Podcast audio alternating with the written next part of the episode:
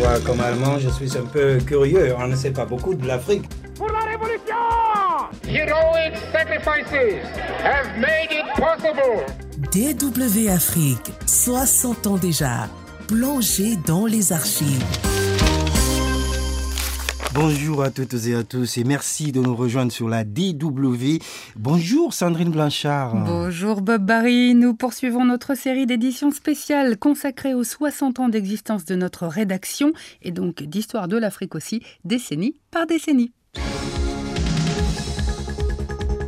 Aujourd'hui, épisode numéro 5, les années 2000.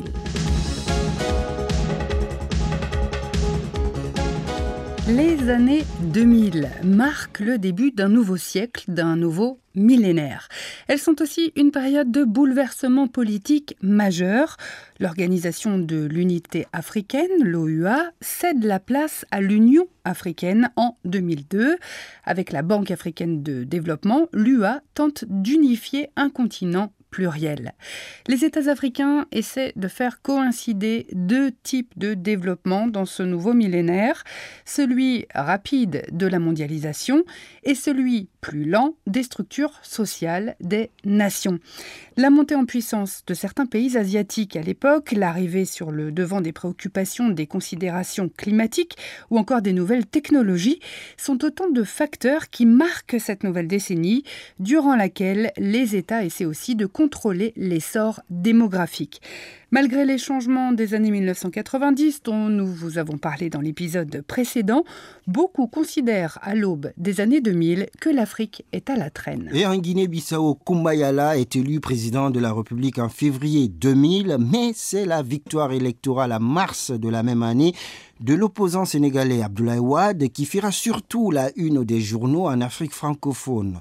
Car Abdoulaye Wade, vous le savez Sandrine Blanchard, marque ainsi la fin d'une ère de 40 années de pouvoir, celle du Parti socialiste. Et après 17 années à la présidence, le socialiste Abdou Diouf est donc battu au second tour de l'élection présidentielle.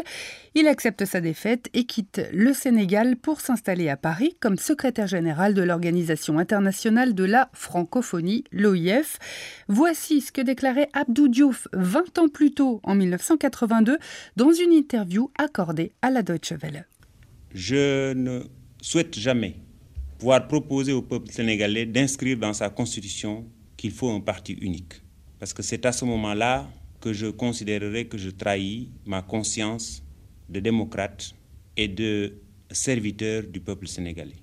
J'ai toujours considéré qu'il fallait laisser la possibilité à tous les citoyens sénégalais de s'exprimer librement, de dire oui ou non. Le début des années 2000 est aussi marqué par la mort du roi Hassan II du Maroc après 38 ans d'un règne autoritaire, mais aussi et surtout par les attentats du 11 septembre 2001 sur les tours jumelles du World Trade Center à New York aux États-Unis.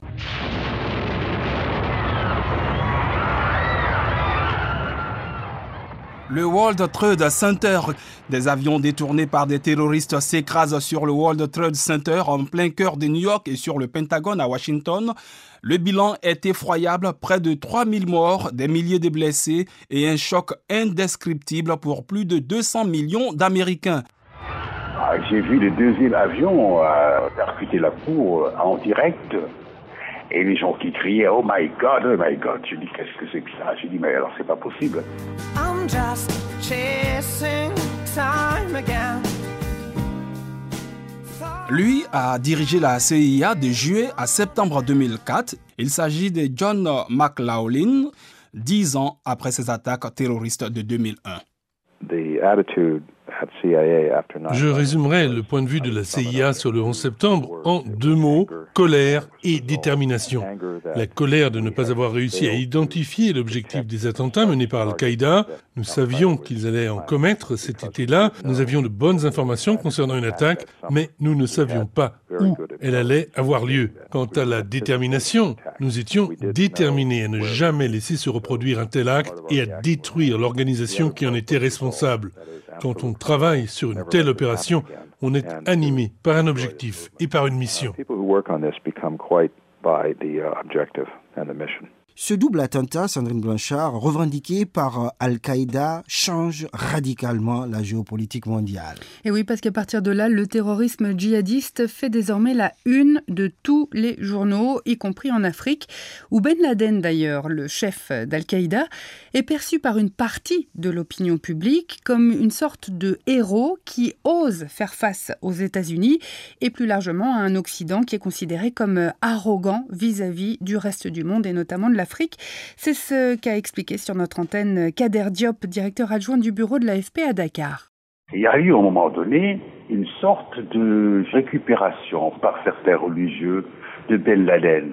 Et c'était bizarre de voir que les gens étaient contents que les Américains se soient fait avoir par Ben Laden, un musulman, et commençaient déjà à circuler dans certains pays et dans certaines villes des t-shirts à l'effigie de Ben Laden. Le président américain de l'époque, George Walker Bush, considère que désormais le monde se divise en deux camps, l'axe du bien et celui du mal. Ce narratif va profondément marquer la politique mondiale.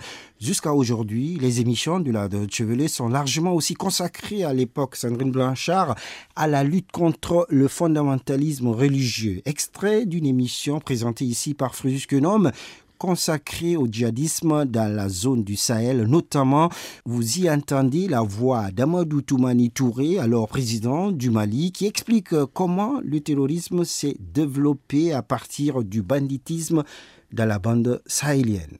Madame, Monsieur, bonjour. La bande du Sahel sert aussi de base arrière à des combattants étiquetés Al-Qaïda au Maghreb islamique, dont les activités, attentats et enlèvements prennent une ampleur inquiétante. Pour planter le décor de notre émission, je vous propose, chers invités, un extrait du discours du chef de l'État malien où il parle justement de la situation dans la région. Les populations sur place vivent dans la précarité et en leur sein une jeunesse n'ayant d'autre alternative que de fournir des combattants à des groupes criminels de tout genre. La jeunesse reste un enjeu déterminant. Mon pays aussi est otage et en même temps victime des menaces transfrontalières qui viennent d'ailleurs et essentiellement destinées à d'autres régions et à d'autres continents. Ces menaces sont d'abord le trafic de cigarettes, les passeurs d'immigrés clandestins vers l'Europe, la drogue venant du continent sud-américain, et des groupes salafistes qui viennent du Maghreb. Hier ist die Deutsche Welle über die Sender in der Bundesrepublik Deutschland. La désignation en 2005 d'Angela Merkel comme première chancelière de l'histoire de l'Allemagne ouvre aussi un tout nouvel épisode politique et un regard médiatique sur la RFA. Fille d'un pasteur protestant, Angela Merkel a grandi qui plus est en Allemagne de l'Est, la RDA communiste, et elle n'est entrée en politique qu'à la réunification allemande en 1990. Angela Merkel restera 16 ans au pouvoir, c'est un record en Allemagne. On l'écoute ici à l'occasion de la fête nationale allemande le 3 octobre 2006, c'est-à-dire quelques mois seulement après son entrée en fonction. Oh Angie, das Merkel ist mir. Dass jemand wie ich, Frau aus der ehemaligen DDR, que quelqu'un comme moi, une femme de l'ex-Allemagne de l'Est, puisse, dans une Allemagne réunifiée, servir la République fédérale en tant que chancelière, c'est quelque chose qui, après 10 mois au pouvoir, me semble déjà routinier. Mais il y a aussi des jours, comme celui-ci, où ma fonction revêt à nouveau quelque chose de très particulier. En Afrique, la Côte d'Ivoire est fortement secouée par la crise politico-militaire qui divise le pays depuis plus de 3 ans. En fait, il s'agit d'une guerre civile. Oui, le centre et le nord du pays passent donc en partie sous le contrôle des combattants des Forces Nouvelles, un mouvement rebelle, tandis que le sud reste sous la coupe du gouvernement et des FANCI. Les FANCI, ce sont les Forces armées nationales de Côte d'Ivoire. Le Conseil de sécurité renforce donc l'embargo sur les armes et ordonne le déploiement de plus de 10 000 hommes de la mission ONUCI pour le maintien de la paix.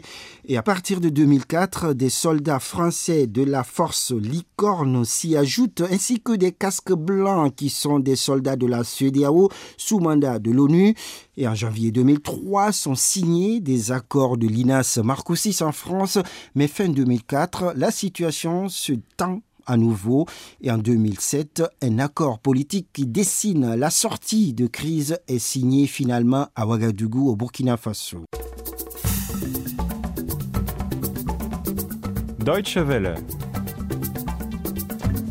L'arbre à palabres.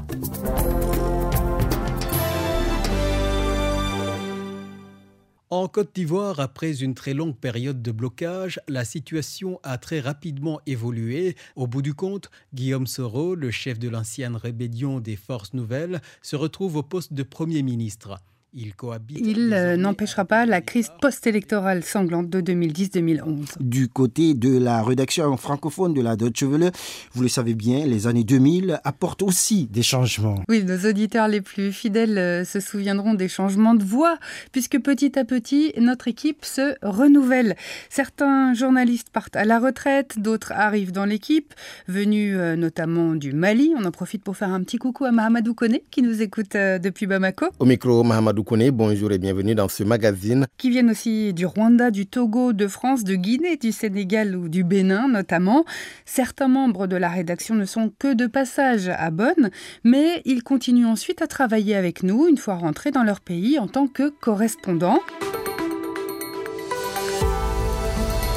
Mélissa Chemam à Marseille pour la Deutsche Welle. Henri Lénard, Kampala pour la Deutsche Welle.